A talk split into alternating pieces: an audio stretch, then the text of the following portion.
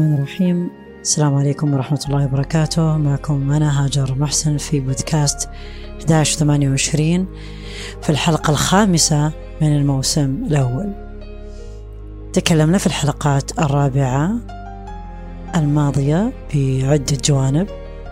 جانب نفسي جانب ديني جانب أدبي واليوم سوف نتكلم عن جانب نفسي أيضا هو اجتماعي ديني ويحقق الرفاهية الدينية. آه، ربما هذا المفهوم نتكلم عنه لاحقا في الحلقة آه، القادمة أو بعد القادمة. ولكن في حلقة اليوم موضوعنا هو التطوع. لما نجلس كثير مع أنفسنا ونلاقي إن في حصيلة 63 أو 65 يوم في العام. ماذا قدمنا؟ ماذا أنجزنا؟ ما هي المهام التي تم إنجازها؟ ما هي المهام التي إلى الآن لم تخضع للإنجاز؟ ما هي الخطوات الجادة لتحقيق أهدافنا؟ لترسيم معالم أحلامنا؟ كم تم من تحقيق أي حلم بأي مستوى بأي مدى ما هي السعة لتحقيق كل حلم على حدة هل الدراسة فقط تكفي؟ هي إنجاز بحد ذاته ولكن هل تكفي؟ العمل الخيري فقط هل يكفي؟ العمل الوظيفي فقط هل يكفي؟ أما أن الإنسان خلق على وجه الأرض ليكون خليفة الله في أرضه. يمثل اسم الله وصفاته. الله الحكيم. كيف نحن كعباد نكون حكماء؟ نستقي الحكمة من اسم الله الأعظم الله العليم. كيف نستقي من هذا الاسم لنكون علماء أو متعلمين؟ على سبيل نجاة المهم ألا نكون همج الرعاع ننعق مع كل نعق حتى نستفيد استفادة قصوى في كل عام نضع في جدولته أحد الأعمال الجانبية الثانوية اللا رئيسية في مهامنا. اليومية الأسبوعية الشهرية أو حتى السنوية. مثلا كربة أسرة لديها بيت مجموعة من الأطفال. هدفها إيصال أطفالها إلى أعلى مراحل التعليم بدرجات برضو عالية. إدراجهم في دورات في معاهد. دينية تعليمية ترفيهية أو حتى حرف يدوية. أن يكون بيتها متماسكا أطرافه متجاذبة محافظا على دينه. عاداته تقاليده أن يكون بيتا صحي خالي من الأكل اللا صحي. لا نقول مئة بالمئة بيت مثالي بالطبيعة سيكون هناك أخذ وعطاء مد وجزر حتى الأكل سوف يكون هناك شيء من الخارج. ولكن بنسبة عالية هي محافظة. لو أدرجت مثلا كما يتناسب مع هذا العنوان للحلقة هو التطوع الذي سوف يقدم لها رضا عن ذاتها وسعادة لأنه يقال أن السعادة الحقيقية هي عندما تراها في أعين الآخرين وهي بسببك. عندما تسعد الآخرين سوف تكون سعيدا وهذه هي السعادة الحقيقية. للمال للجاه للمنصب للثروة الطاغية. لا شيء يقابل سعادة الآخرين التي جنتها يداك. اللهم اجري على يدي الخير. موضوعنا اليوم كما أسلفت هو التطوع. ماهية التطوع. التطوع هو أن تقدم المساعدات والعون للآخرين بكل جهد من أجل أن تحقق الخير في الناس بشكل خاص. وفي مجتمعكم الذي يضمكم بشكل عام. وفي هذا الموضوع نتعرف أكثر عن العمل التطوعي. وسنذكر فوائده وأهميته. وأشكاله وأهم أسباب نجاحه. بالإضافة إلى معوقاته. التطوع هو تقديم المساعدة والعون والجهد من أجل العمل على تحقيق الخير في المجتمع عموما ولأفراده خصوصا. وقد أطلق عليه مسمى عمل تطوعي لأن الإنسان يقوم به طوعية دون إجبار من الآخرين على فعله فهو إرادة داخلية وغلبة لسلطة الخير على جانب الشر. دليل على ازدهار المجتمع فكلما زاد عدد العناصر الإيجابية والبناء في مجتمع ما أدى ذلك إلى تطوره ونموه. إذا غلبت سلطة الخير على جانب الشر. أحد دوافع العمل التطوعي. حمنا الله من شرور أنفسنا. وأعاننا إلى تقديم أنفسنا. مرتع في جنانه. ثانيا أهمية التطوع. هو تكميل العمل الحكومي وتدعيمه لصالح المجتمع عن طريق رفع مستوى الخدمة أو توسيعها. أيضا توفير خدمات قد يصعب على الجهات الحكومية تقديمها لما تتسم به الأجهزة التطوعية من مرونة وقدرة على الحركة السريعة. تطبيق الأسلوب العلمي من خلال خبراء متطوعين وصنع قنوات اتصال مع الدول الأخرى من دون حساسية أو التزام رسمي والاستفادة من تجاربها الناجعة القابلة للتطبيق. جلب خبرات من خارج البلاد من منظمات أهلية مهتمة بالمجال نفسه بجانب المشاركة في ملتقيات أو مؤتمرات لتحقيق تبادل الخبرات. ومن ثم مزيد من الاستفادة والنجاح. التطوع ظاهرة مهمة للدلالة على حيوية المجتمعات وإيجابياتها، لذلك يؤخذ مؤشرا للحكم على مدى تقدم الشعوب. أبراز الصورة الإنسانية للمجتمع وتدعيم التكامل بين الناس وتأكيد اللمسة الحانية المجردة من الصراع والمنافسة ينظر إلى قطاع التطوع على أنه قطاع رائد والسبب يرجع إلى كونه جهازا مستقلا وصغير الحجم. الأمر الذي يساعده على تجريب أمور جديدة أو تغيير وتحسين الأمور القائمة. من دون أن تكون هناك أي عقبات أو صعوبات. الأمر الذي لا يتوافر في جهاز كبير وبيروقراطي كالجهاز الحكومي. إن التطوع يزيد من لحمة التماسك الوطني وهذا دور اجتماعي مهم يقوم به التطوع مقارنا بالعمل على جمع التبرعات وإيجاد الجو المناسب للمجتمع للتبرع بحرية لمساعدة الناس لا يعرفونها يعد مكونا اساسيا للمجتمع الصالح. وبنفس هذا المقياس فإنه من الأهمية للمجتمعات إتاحة الفرص أمام المواطنين للعطاء التطوعي الرغب بذلك. هذا مجمل أهمية التطوع. ثالثا فوائد التطوع. يساعد المتطوعين على الاستفادة من وقت فراغهم وتحويله إلى نشاط تطوعي مفيد. يتكسب مهارات جديدة أو يحسن المهارات التي يمتلكها. تساهم الأنشطة التطوعية في المحافظة على تطور المجتمع. يساهم في زيادة قدرة المتطوعين على التواصل الفعال مع الأفراد الآخرين.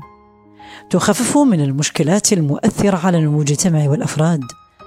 الانتماء وتفعيل دورك في مجتمعك. تعزيز الدافع وروح الإنجاز. رابعا أهداف التطوع. تقليل الصعوبات التي يواجهها المجتمع. التقليل من مخاطر عدم مسؤولية الفرد وتشجيع مشاركته في شؤون المجتمع. رفع مستوى التنمية لتقليص فجوة التخلف. يجب أيضا معنا هنا حماية الشباب وعدم تشجيعهم على المشاركة في هذا العمل الذي يهدد تطور المجتمع وتقدمه لأعمال قد تكون مستهدفة لأرواحهم أو عقولهم. أو حتى أجسادهم. هذا أمر خطير. يجب التركيز على الشباب. منح المتطوعين الإحساس بالنجاح. الحصول على مكانة جيدة في المجتمع مع تكوين المزيد من الصداقات. تحقيق الذات وإثباتها. خامسا أشكال الأعمال التطوعية. تتعدد الأشكال المتعلقة بالأعمال التطوعية وأنشطتها. والتي تسهم في تحقيق فوائد عديدة للمجتمعات ومن أهم أشكال العمل التطوعي ما يلي.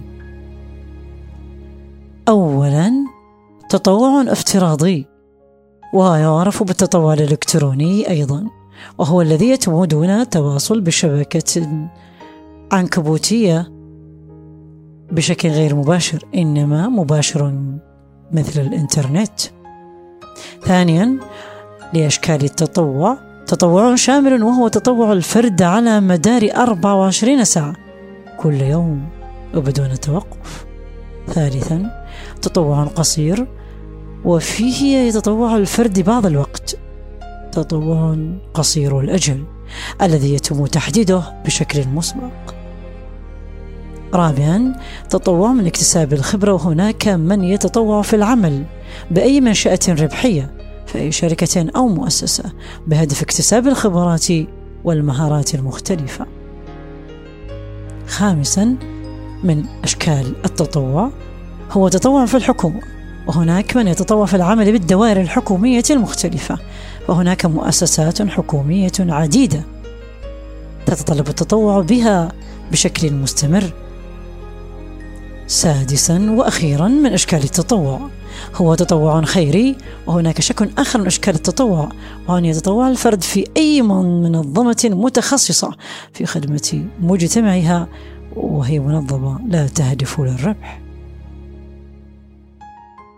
سادسا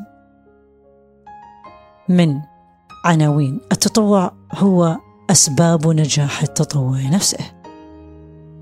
عدة أسباب. أولها أن يتفهم المتطوع بوضوح رسالة الجمعية أو النوادي أو اهدافها ثانيا أن يوكل بكل متطوع العمل لنفسه أو لغيره ما يناسب إمكانياته وقدراته. ثالثا فهم المتطوع للاعمال المكلف بها والمتوقع منه. رابعا أن يلم المتطوع بأهداف ونظام وبرامج وأنشطة المنظمة وعلاقته بالعاملين فيها. خامسا من أسباب نجاح التطوع أن يجد المتطوع الوقت المطلوب منه. قضاؤه في عمله. التطوعي بالجمعية أو النادي بشكل جاد بجدية تامة. سادسا من نجاح التطوع أسبابه هي الاهتمام بتدريب المتطوعين على الأعمال التي سيكلفون بها حتى يمكن أن يؤديها بالطريقة التي تريدها الجمعية والأندية. سابعا إيضاح الهيكل الإداري للمتطوعين. ثامنا إجراء دراسات تقويمية لأنشطة هؤلاء المتطوعين داخليا. معوقات التطوع آخر عنوان لحلقتنا اليوم. معوقات تتعلق بالمتطوع نفسه ومعوقات تتعلق بالمنظمة الخيرية. نبدأ بمعوقات متعلقة بالمتطوع نفسه. عدة معوقات سوف نذكرها على سبيل الاستطراد. عدم علم أو معرفة الشخص بأهمية التطوع. عدم قيام المتطوع بما تم تحديده له من مسؤوليات لأنه يشعر أن هذا غير إلزامي عليه. عدم وجود أوقات فراغ كافية لعملية التطوع بسبب عمل الشخص. عدم رغبة الأشخاص في التطوع في مؤسسات التطوع البعيدة عن مكان سكنهم. تعارض وقت التطوع مع وقت العمل أو وقت الدراسة. أن يكون المتطوع يهدف من خلال عملية التطوع أن يحقق مصالح ومكاسب شخصية. أن يكون المتطوع مستهترا بالعمل التطوعي. علينا عندما نتطوع مراقبة الله في عملنا نية نشر الخير والمساهمة في رفع وعي المجتمع وصحته والنظافة وزيادة دعم وتأسيس التقاليد والعادات الصحيحة. حتى نتمكن جميعا من خلق مجتمع يرضاه الله ورسوله. عدم الاستهتار في العمل سواء تطوعي أو غيره من أنجع الطرق لسلك السبل الصحيحة لإتقانه ماء بالماء. هذه معوقات متعلقة بالمتطوع نفسه. نستطرد إلى المعوقات المتعلقة بالمنظمة الخيرية مثل عدم وجود إدارة تهتم بشؤون المتطوعين وتوجيههم من أجل عملية تطوع سليمة وكاملة. عدم وجود إعلانات كافية للمؤسسة لكي تعرف بنفسها من هي. هي تعلم وهي تعرف نفسها من هي حتى تعرف الآخرين من هي. وما هي أنشطتها؟ التي تقدمها والأهداف التي تسعى لها. عدم وضوح دور المتطوع وتحديده من قبل المؤسسة. وعدم جعله يختار بحرية ما يناسب قدراته ورغباته. عدم وجود برامج لتدريب المتطوعين قبل إعطاء العمل لهم. عدم الثناء على المتطوعين وتقدير جهودهم. إرهاق المتطوعين وتحميلهم الكثير من الأعمال. سواء عمل إدارية أو فنية. فرض قيود على الأعمال بصورة مبالغ فيها. عدم التوسع في العمل بسبب الخوف من عدم السيطرة أو عدم وجود الإشراف الكافي. خوف المؤسسة من إدخال أي جديد أو الانفتاح على الحديث. عدم مناقشة المؤسسة لأعمالها مع المؤسسات والجمعيات الأخرى واعتبار أعمالها سر لا يجب كشفه. عدم توزيع الأعمال على المتطوعين بشفافية وعدل وتمييز التوزيع بين المتطوعين أو تعيين المتطوعين من الأقارب الذين لا يحملون الخبرة الكافية. إذا العمل بشكل لا مهني لا حرفي الاحترافية في العمل. عدم اعتقاد أننا نحن مؤسسة. نستطيع الإنجاز بشكل سري وعدم الإفصاح ببعض الأمور. لا نقول جلها. من الطبيعي أن تكون هناك لكل مؤسسة أمور خاصة ولكن السرية التي تصل إلى مستوى أن يخل بالعمل الصحيح حتى يصل بشكل سليم وكامل. أيضا الكثار المهام على المتطوعين هو سلب لطاقتهم وبالتالي ضعف إنجازهم. هنا ونود أن نقول بالنهاية أن هناك الكثير لمن يريد أن يشارك في أعمال تطوعية. الكثير من المؤسسات والجمعيات التي تحث على العمل التطوعي ولديها برامج تطوعية حتى في الوزارات من ضمنها وزارة الصحة. علينا جميعا أن ننوي الالتحاق ولو مرة في عمرنا لكي نكسب مفاضلة بإذن الله. في يوم حشرنا. ونهدي هذا العمل التطوعي البسيط المتواضع مهما بلغ جهده. هدية للصالحين والأنبياء وأمواتنا وأموات المسلمين من المؤمنين والمؤمنات. هذه نهاية الحلقة الخامسة من البودكاست. نسأل الله لنا ولكم التوفيق لما يرضاه. والسعي لوجوه الخير وننال تقبل الله فيها وأجره العظيم. والحمد لله رب العالمين والصلاة والسلام على محمد وآله أشرف الخلق أجمعين. ربي اغفر لي ولوالدي وارحمهما كما ربياني صغيرا.